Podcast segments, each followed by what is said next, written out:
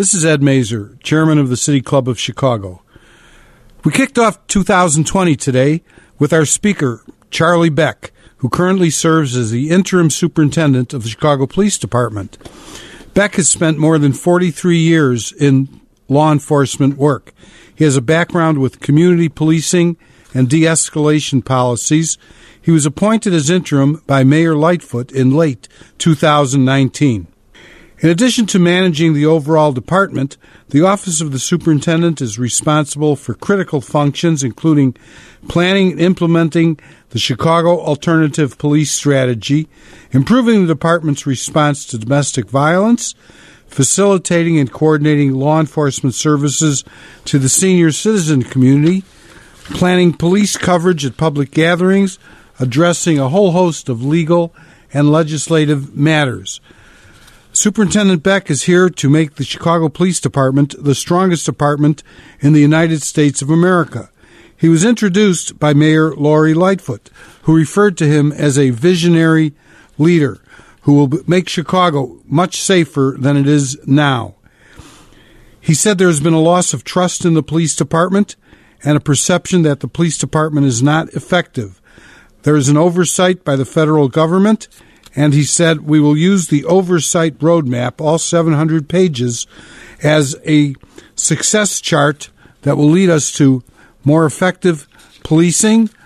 All police officers, he said, will learn and understand the Constitution as well as solving crimes, a two pronged approach to improving the Chicago Police Department. There were many interesting questions directed at Superintendent Beck, and he answered as many of them as possible. He summed up his job by saying, My job is to deal with the last homicide. The community's job is to stop the next homicide. Ladies and gentlemen, if we could have your attention. Thank you. We hope you're enjoying your lunch. At this moment, I would like to introduce someone who really doesn't need any introduction to us. Very strong supporter of the City Club of Chicago. We appreciate her taking time from her very busy schedule to join with us, the mayor of Chicago, Lori Lightfoot.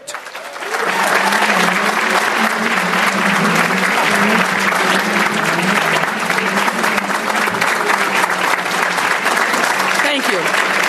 Thank you.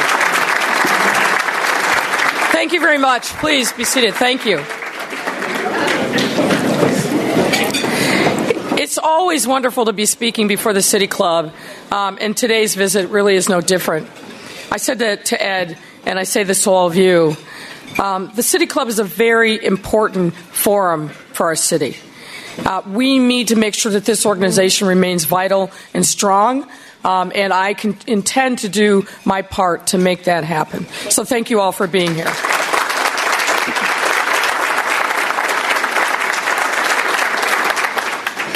Here to, to, listen to both the leader of the Chicago Police Department and a national leader in policing. Like many across the country, particularly those focused on public safety, Superintendent Beck first came to my attention following an op ed he co wrote in the New York Times a few years back. In it, Superintendent Beck described his vision for policing as being made up of, quote, humane, compassionate, culturally fluent cops who have a mindset of respect, do not fear black men, and serve long enough to know residents' names, speak their languages, and help improve the neighborhood. What impressed me about Superintendent's op ed, though, wasn't just that he wrote it, but who he wrote it with. And that person was Connie Rice. For those of you who don't know, Connie Rice is a prominent civil rights lawyer and activist in Los Angeles who has spent much of her career suing LAPD in misconduct cases. The fact that those two people, who are often on the other side of the V from each other, as we say, the fact that they could be collaborating so closely and publicly as they did was something that I hadn't seen before or since. There's an unfortunate dichotomy in the public dialogue and in private attitudes that when it comes to police reform, you're either pro cop or pro community. One of us or one of them. Standing up for the good guys or defending the bad guys. Suffice it to say that this duality that is, is one that both the superintendent and I categorically reject. Not just because it's both toxic but and patently false, but the very premise stands as an anathema to our fundamental values and the role of public safety um, in the borders of society's fabric. In order for residents and communities to thrive, um, there cannot be an us versus them mindset. It just has to be us. All of us are in this together, and we must strive towards the same things safe streets, safe schools, safe homes for our businesses to build and our families to grow. We all want to know that we have each other's back and that we will succeed when all of us succeed. That has to be the mantra for our city. The notions of police and community are, in fact, the two, it, the two pillars of the same singular mission. And any success that we achieve, much less any enduring success, will only be built on those foundations. So it should come as no surprise that the superintendent's success in Los Angeles was built on just that. In a few mo- moments, you will learn, as I did, both Superintendent Beck's deep care for the well being of his fellow men and women in uniform and for individuals and communities they engage and serve with. To offer just one example, in the fall of 2011, Superintendent Beck in his then role as head of LAPD, launched the Community Safety Partnership to develop strong relationship between members of the police department and residents in the city's high risk public housing communities. Some of you know LA, this is an area we all know as Watts. Just after three years, violent crime there dropped by over 50%, as did the number of arrests. Meanwhile, clearance rates rose to 81%. And folks, you cannot achieve those measures of success without a deep, enduring partnership with the community. And this is just one example um, from many of the superintendent's time um, in Los Angeles. Now, as I said, when I first announced his appointment, Superintendent Speck's tenure here in Chicago will not be long. But to be clear, this is not a caretaker position. Quite the contrary.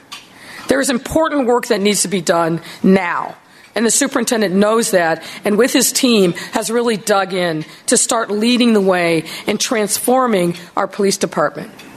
He knows that working hard, making sure that we win the trust of our officers, but also of our community, is mission critical to making sure that the police department is the strongest in the nation, and that is my commitment to them. Chicago cannot afford to wait for someone to get their sea legs, no matter how talented. We are coming off a year that saw historic, across the board public safety improvements. But as I always say, there's more to do. No one could be taking a victory lap. No matter how hard we are working, no matter how much the uh, critical indicators on shootings and homicides continue to trend in the right direction, there are still lives being lost. There are still families being shattered and communities that need our help and our support.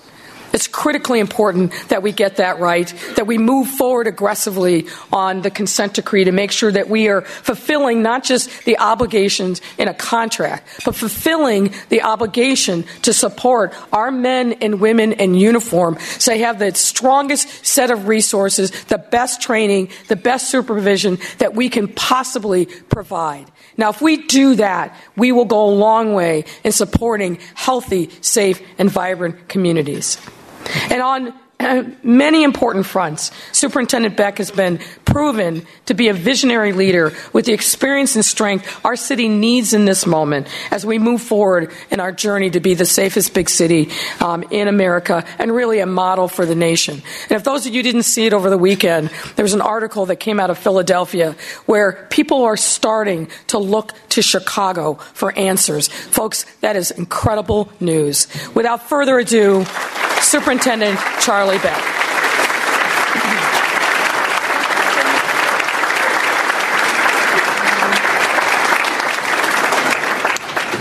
Folks, before we get started on your tables, there are some blue 4x6 uh, cards.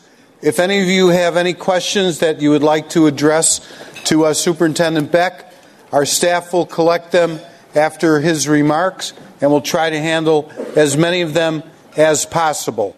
So, without any further ado, Superintendent Beck. Thank you.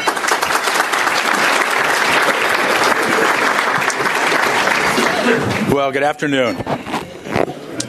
You know, I, I love uh, being introduced by Mayor Lightfoot because, you know, it's it is uh, certainly unusual enough to call rare that that you work with somebody on opposite sides of the of the aisle that that understand you so well. And one of the reasons I I took this job is because Mayor Lightfoot and I formed an immediate connection while talking about policing. Uh, we believe the same things. I'm going to talk a little bit about those things in in my discussion with you today, and then we'll have time for some questions. I do want to comment on on the mayor's uh, discussion of, of me and uh, Connie Rice. You know, Connie Rice, as the mayor said, a, a, very, very strong civil rights activist who, who sued me and the Los Angeles Police Department many times, and then came to the realization, uh, about the same time that I came to the same realization, that we could do so much more together than we could separate. That we could actually achieve the goals that we both wanted by working together. And we formed such a strong bond that um, when I ha- returned home um, this past week to Los Angeles for a, for a very, very close fl- friend's funeral, uh, my wife sat on my right and Connie sat on my left. And, you know, we are, we are family. And, and that's what I want for Chicago. That's what I, and, you know, the, one of the reasons that I was so excited about talking here today is the mayor is one of the reasons I came here. You're the other. Chicago has so much support for public safety reform that I am stunned. You know, I come from a from a city that that is also big and metropolitan, but this level of support and the level that at which people are willing to put their time, their energy, and their money where their desires are is unlike any other major city in America. And so I'm going to start my conversation with you, but what I would like to say is that this is an incredible city. And the, aspirations of the mayor and myself to make this the safest big city in America are so achievable. And, and we'll talk a little bit about why. But, but first, I thank you for the opportunity. You know, the commitment of the City Club to public safety, to, to a healthy community in Chicago has made all the difference. And, and the people in this room are here to say that. And then the mayor, you know, I cannot thank her enough. It is so refreshing and so valuable to have a mayor that is laser focused on making the city safer. You know, Chicago has gone through a, a very difficult time, and it is Mayor Lightfoot and her belief in the in the CPD and our belief in the community that is going to make the difference. So a little bit about me. I was 43 years with the Los Angeles Police Department. Started as a, as a reserve officer, then became a patrol officer. Worked every assignment you could imagine. I am the son of an LAPD chief who rose to the second highest position within the, the police department. I have three children. Uh, they are all police officers, two for LAPD. The black sheep, my youngest daughter, works for the sheriff's department. Uh,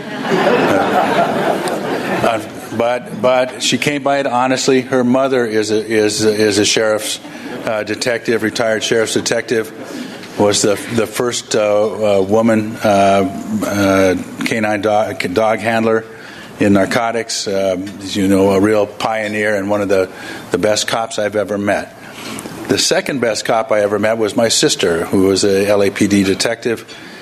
And I have multiple cousins, and as you can imagine, uh, many, many close friends who are cops. Sometimes when people ask me about my relationship with cops, I say, well, that doesn't really describe it. You know, if you when you ask about cops and me, you know, I am cops. That's what I am and I understand them. I lead them. I know their I know their faults. I know what makes them great, and and I know how to get that out of them.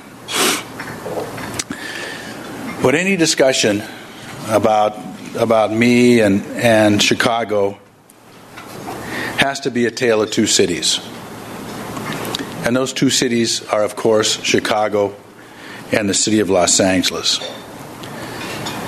And historically, Chicago and LA have run parallel courses in, in, in not only public safety, but in their relationship with their police department. Now, these parallel courses are separated not only by 2,000 miles, they are separated by two decades. What LA has gone through before, Chicago is going through now. And each of these each of these journeys is defined by the tipping point events that that caused major change. And those tipping point events for Chicago, as you well know, are the horrific actions of John Burge and then the Laquan McDonald shooting and its aftermath. The parallel course of Los Angeles the Rodney King beating, followed by the Rampart scandal.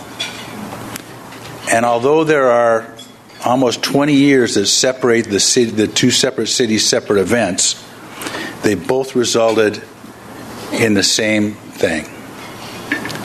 They resulted in a huge loss of trust and confidence by the community in their police departments and a perception that neither police department was effective in what it did. They also resulted in oversight, in a consent decree for both agencies. And I think even more dramatically, there's a human cost. Both agencies, both cities suffered their most violent years following these tipping point events. In LA, the, the results were even more horrific than Chicago. In Los Angeles, after the, after the Rodney King incident, we suffered a riot that claimed more than 47 lives. We also, the following year, had the highest homicide rate in modern history in the city of Los Angeles 1,200 homicides. An um, astonishing death toll. Chicago was also horrifically affected. It fared better. But after Laquan McDonald, the city of Chicago had over 700 homicides. And as LA did, lost its city's faith. But LAPD, in those 20 years following the Rodney King incident, Rodney King beating, was reborn. And that rebirth came through dedication, came because of a consent decree that focused on best practices in policing, created a roadmap for success, and then a mandate to follow that roadmap. You know, in any big city, whether it's Chicago, New York, or Los Angeles, the competing interests of budget can have a huge impact on progress within any one of the departments within that city. And the consent decree mandates that the city put its money where it, where it, where it wants to go. In other words, invest in improving the status of their police departments. The result in Los Angeles was that after 12, year, after 12 years, we met the um, requirements of the consent decree and were released by the federal government. For the past 10 years, and remember we had gone to a height of 1,200 homicides, for the past 10 consecutive years, LA has had under 300 homicides a year. Last year was uh, 252 huge improvement. Still far too many deaths, but huge improvement, and all done because we concentrated on the two things that I think are most important in policing. And those two things are trust and effectiveness. You know, a police department that loses its city's trust or a police, a police department that becomes seen as ineffective cannot succeed. And police departments that have trust become more effective, and police departments that are more effective build trust. It's a revolving, sir. it's a revolving door that, that builds upon each other, and it is absolutely the core of what I believe in policing. Chicago will achieve these results. Chicago will follow the path of Los Angeles, will earn itself out of the consent decree, will become seen as a model for effectiveness, will build public trust. And, and how do I, you ask, so so how do you know that, Chief? Uh, and I always think of myself as chief, by the way. You know, sorry, it's hard to get rid of 10 years of, uh, of, of identity, right? And that's because Chicago is much better positioned for success than LA ever was following the riots the technology in Chicago, the crime fighting strategies in Chicago, the the infrastructure that has been built into the into the 22 districts of Chicago, the SDSCs, the strategic decision uh, rooms with the with uh, ShotSpotter and uh, a tremendous closed circuit TV network, crime analysts that are open 24 7 to build strategies for making the city safer that is beyond what what any other major city police department has. The, the pieces are here. The Chicago, Police Department is well staffed. Chicago Police Department per capita is a third again larger than Los Angeles, and and while not as big as New York per capita, certainly big enough to do its job. Public support in Chicago, as I talked about earlier, to me is off the charts. People come to me all the time, you know, strangers in airports. How are we doing? You know, is, is, is, the, is the police department, does it have the right stuff? Am I, and I'm here to tell you that it does, that the pieces are here. We have a committed mayor, we have a committed CPD team, we have people that, that have come to join me uh, that have walked the path of consent decree compliance. But let's let's talk specifics. Let's let's talk about exactly what we've done and exactly what we need to do to become what Mayor Lightfoot wants and what you want and what the members of CPD want. And that is for Chicago to be the safest big city in America. What what have we done? What's left to do? First, commitment to the consent decree. You know, I, I see that I see CPD walking the, the, the exact same path as LA did. You were initially upon the, the uh, entry into the consent decree. There is disbelief. There is misunderstanding. There is uh, failure to focus. But we're changing all that. The consent decree is the roadmap by which we will exit this street that we've been on. The consent decree, with its mandate, will give us best practices in policing. It is literally 700 pages of policing best practices and ensure that we don't lose our way. it, it is, I, I cannot overstate the importance. And, and the consent decree will not only make us more effective in what we do, but compliance with the consent decree builds trust. When people see that you have complied with what is a court order for excellence, they understand the effort that you put into it. When people see that you put as much value in constitutional policing as you do in solving crimes, they understand and that builds trust. You know, I, I, talk about constitutional policing all the time, and I used it purposely there uh, uh, as the as the opposite of uh, of solving crimes because they're they're very different, but they have the same goal. So most people think of police officers as enforcing the laws of the state of Illinois. You know the the the laws that that basically constrict um, uh, the actions of the uh, residents of Chicago. In other words, they tell you this is what you can't do. The Constitution, on the other hand, is the document that every police officer, including every man and woman of, LA, of CPD, first swears their fealty to. They, they swear to uphold the Constitution of the United States before they mention a word about the laws of the state of Illinois. And what does the Constitution define? Not the rights of the state, the rights of the individual. The right to be free from unlawful search and seizure, the right to demonstrate if done so in a lawful way. All of the things that define America for us are in the rights given to each and every one of you by the Constitution.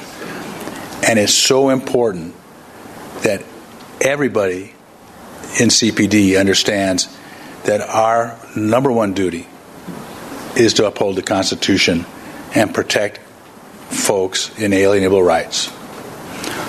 So important and something that we are dedicated to.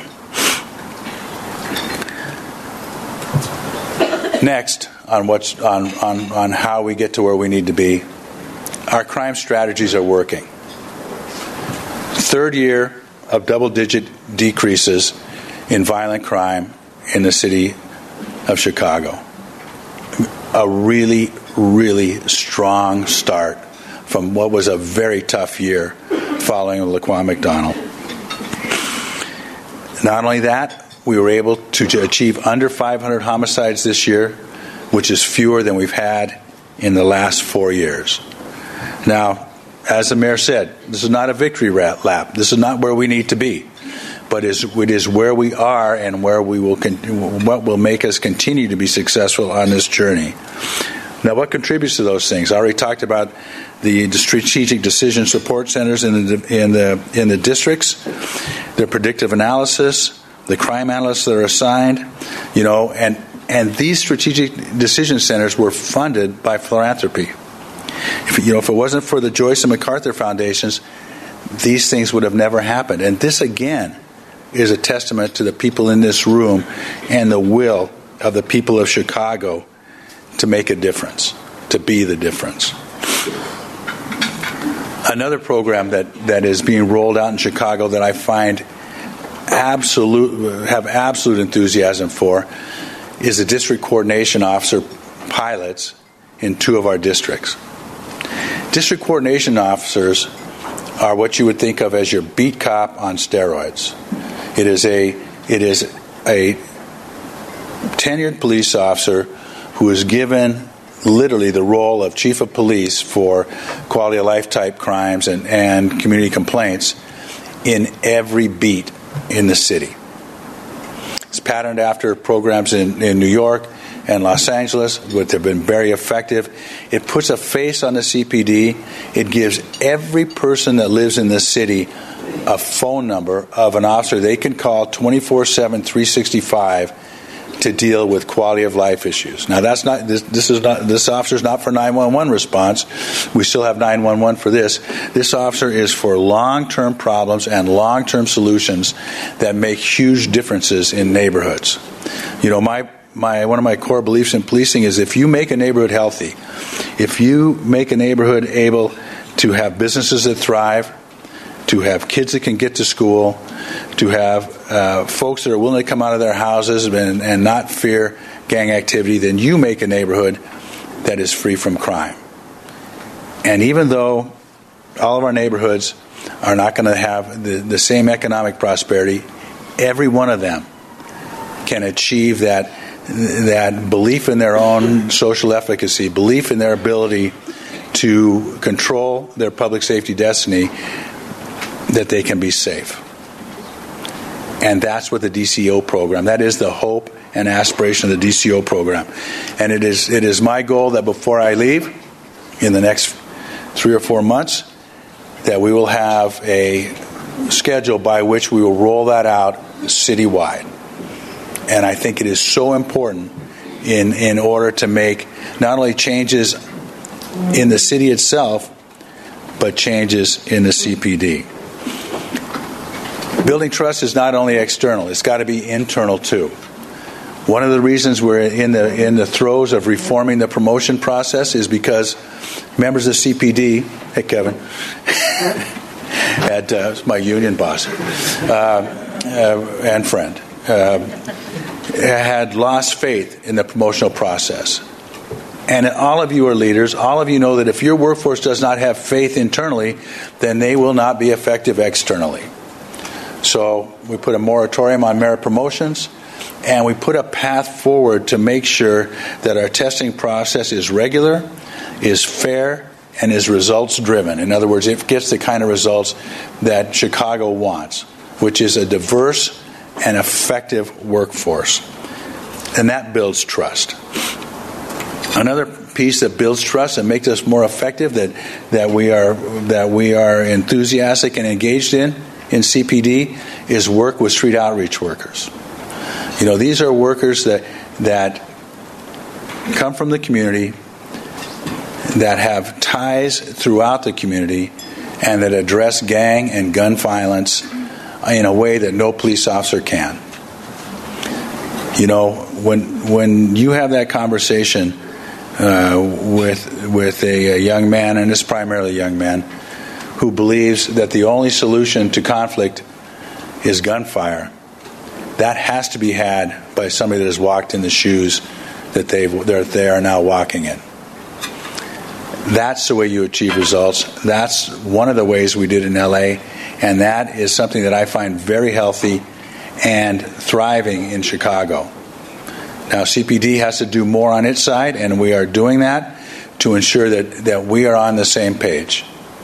And this is not because we work cases the same way. As I always say, to kind of make a simple explanation of the relationship between street outreach and, and police, is that my job is the last homicide.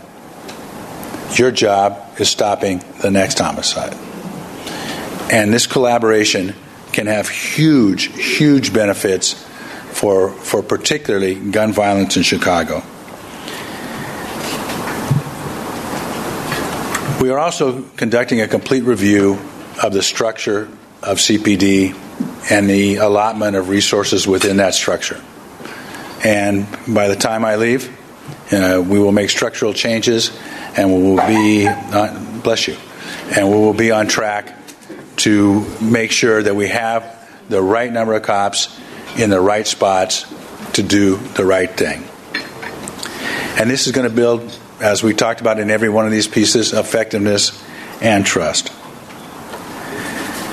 And then finally, because our goal is to increase effectiveness and build trust, the most important piece, as I said when I started, is you. And without you, without your involvement, without organizations like the City Club, without your enthusiasm, we will not be successful. But I think that just as important as you, you have to know that the men and women of CPD are ready for this challenge. I've been to almost every district. I've I've uh, made a thousand contacts. These are motivated folks that are ready to step up to the plate and be the difference in Chicago. I'm very enthusiastic about the workforce, and I believe in them. You know, one thing I, I didn't tell you is that my my great grandfather grew up on the west west side of Chicago, and my grandfather was born in Chicago, and after World War One, he went to the West Coast, where where where my father and his brothers were raised. My father used to tell me stories about my grandfather used to tell me stories about what he remembered from Chicago, and for me, this is a little bit of a coming home. You know, I want to make sure that this city prospers. I want to make sure that this city has the best police department it can possibly have in the short time that I'm here. But I also want to make sure that my great grandfather knows I did the best I could do to make his hometown and now my adopted hometown the safest big city in America. So thank you, and I think we have time for some questions. Absolutely.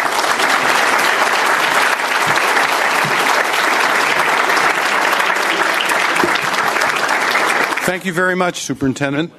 Um, we have a lot of questions here, as you can imagine. I got one answer. By the way, all your relatives, your family, and that, all police officers, and either with LAPD or the sheriff, anybody in the fire department, the gas company, the electric company? No, it's a very successful family. That, well, there's one big difference between LA and Chicago. Okay, this is from Bonnie Allen, who's with the Chicago Lawyers Committee for Civil Rights Under Law. What's your number one priority as the current leader of the CPD? So, what my number one priority, and I'll be a little broad, is to ensure and set the CPD up for success. You know, and, and we talked a little bit about that. I want to build trust in the community. Everything we need, everything we do has got to be about building trust, and I want to make us more effective.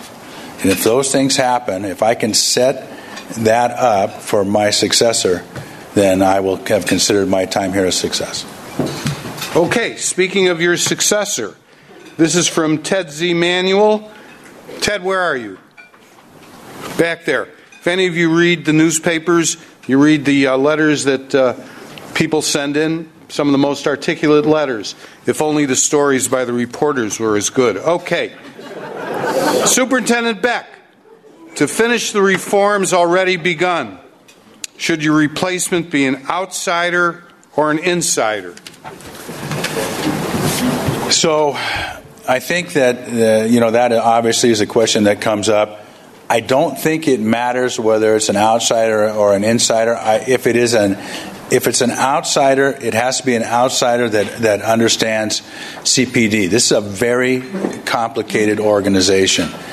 Um, luckily, for for me, um, you know, after uh, uh, Laquan McDonald and when Ed, when Eddie Johnson took over as uh, superintendent, I reached out to him uh, to see if I could help, and um, and he said yes, and so I loaned him my chief of staff for a year.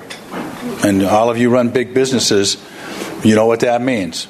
I was, you know, I was putting LA's money where, where our mouth had been. You know, in that what we wanted to be a leader in policing, but but we wanted to be in collaboration with all our brothers and sisters across the nation.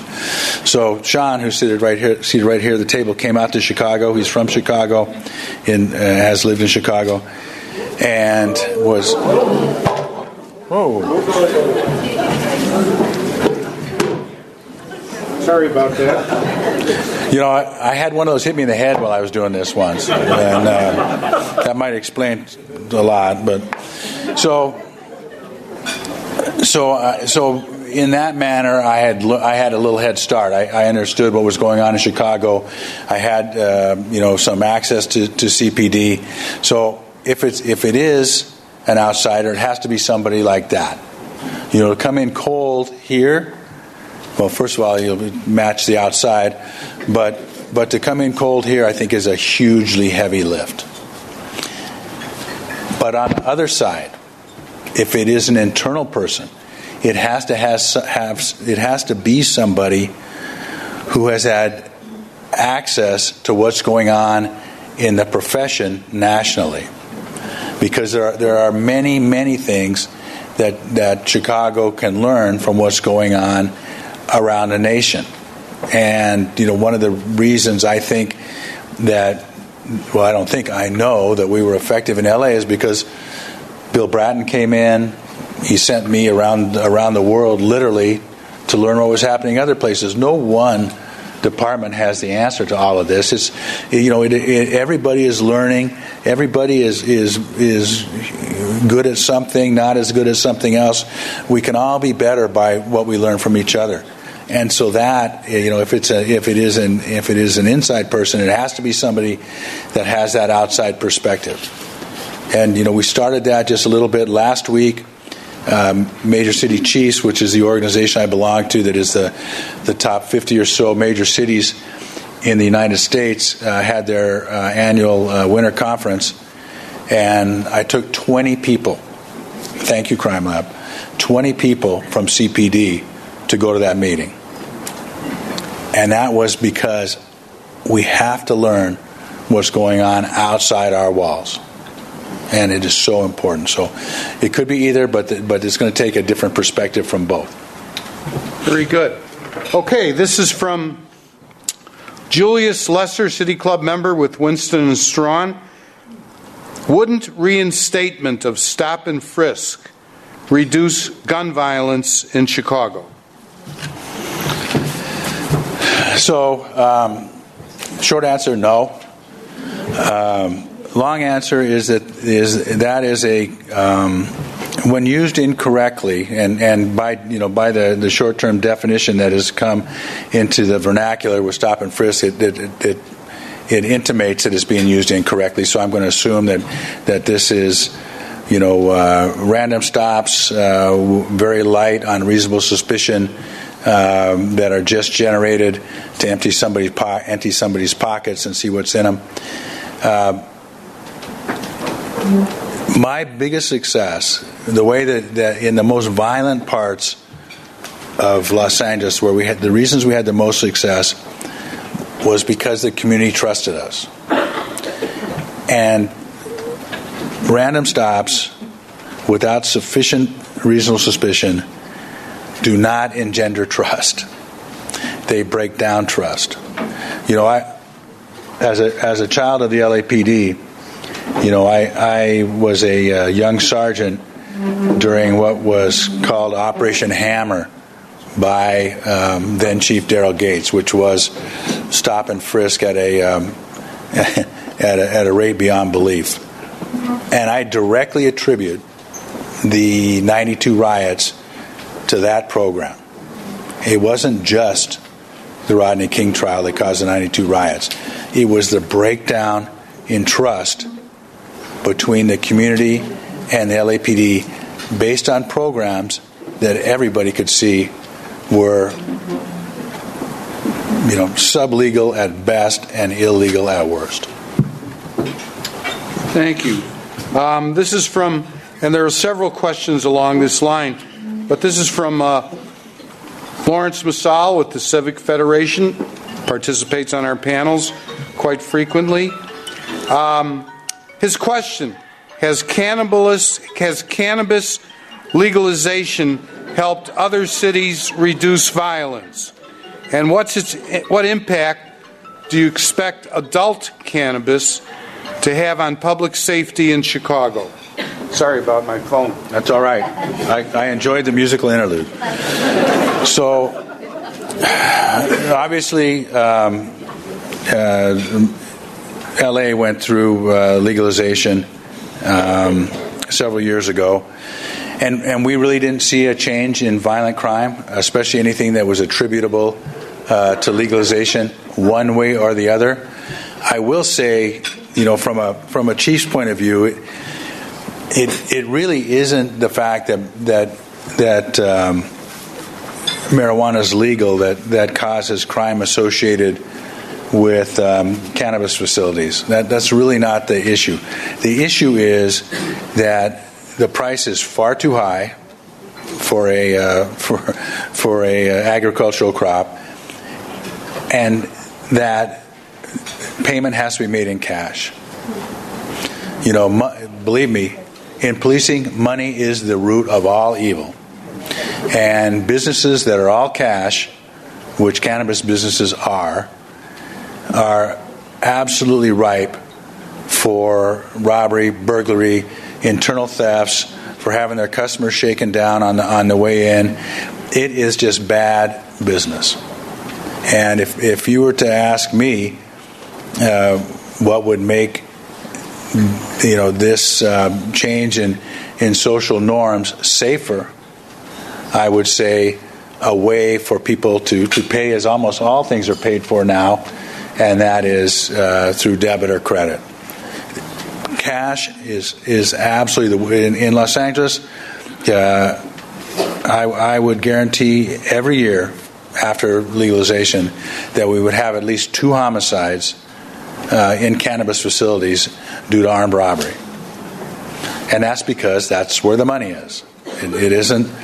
It isn't. It isn't the product that's evil. It's the cash associated with it. So you know, long, long discussion from a from a very very um, a difficult lesson because that's not what I expected at all. But that is what I found. Okay, let's take a look at uh, some questions regarding gangs. Uh, Jim Terman, City Club member with Jasculca Terman Strategic Communications. Dwayne Deskins, who's a former federal prosecutor. Uh, their questions are What is your perspective about Chicago's gang problem?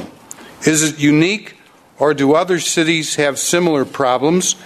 And Dwayne wants to know um, gun violence and gangs are chronic problems, yet witnesses are afraid of violent retaliation. What are we doing to protect witnesses and encourage their cooperation? So there, there's two sources for criminal street gangs in um, in the United States: the city of Chicago and the city of Los Angeles. You know, you're the uh, uh, gangster disciples, uh, uh Latin kings export themselves uh, throughout the nation. The Bloods and the Crips, uh, MS, and 18th Street from LA do the same thing. You know, these are the these are the two home cities for major street gang activity in the nation. Um, I worked as a gang officer. I worked as a gang sergeant. I was a lieutenant in charge of multiple gang units, and, and I wrote, as chief of detectives, I wrote the LAPD's gang strategies. Um, both of my, you know, here we go, the Charlie Beck stories, right? They go on forever. Uh, both of, both of my children uh, have worked gang units, and and I I know way more about street gangs, particularly in Los Angeles, than, than any person has a right to that hasn't been a member what what I think is most effective, what has proven to me to be most effective, and this goes to the second question also how do you how do you keep witnesses safe is building trust in communities. You know the when when the mayor talked about the 81% homicide clearance rate in Watts, one of the highest homicide um, districts in in the LA in LA, she was talking about community trust. If in order to reduce gang violence, you have to have trust, and the people that perpetrate that violence have to believe that you're going to be effective. They have to believe that there has to be a core belief that if they pull that trigger, the chances are better than not that they're going to go to jail over it. Now, jail isn't always the detriment to them that it would be to you, but it is still a detriment. So anything that we do to build trust, and I talked about a lot of them in my in my speech, will is effective in reducing gang violence. And the use of, of uh, street workers, gang intervention folks, street interrupters, whatever the term is that you want to use for them, is highly effective in, in building community trust and highly effective in reducing gang violence. Now, cops still have to be good at their job. Our gang units still have to make arrests. Our gang units still have to, to chase guns. But there is another there's a there's another facet to keeping a community safe. And and the, the city of, of Chicago is quadrupling its funding for those programs, and the CPD is all in. And and we will make a difference in gang crime, gang violence in the city of Chicago through those methods. Thank you, Superintendent. Um, this question is from DePaul University professor Nick Kachiroubas. Are you content with the current CPD training for officers? What kind of changes in the training are you going to be recommending?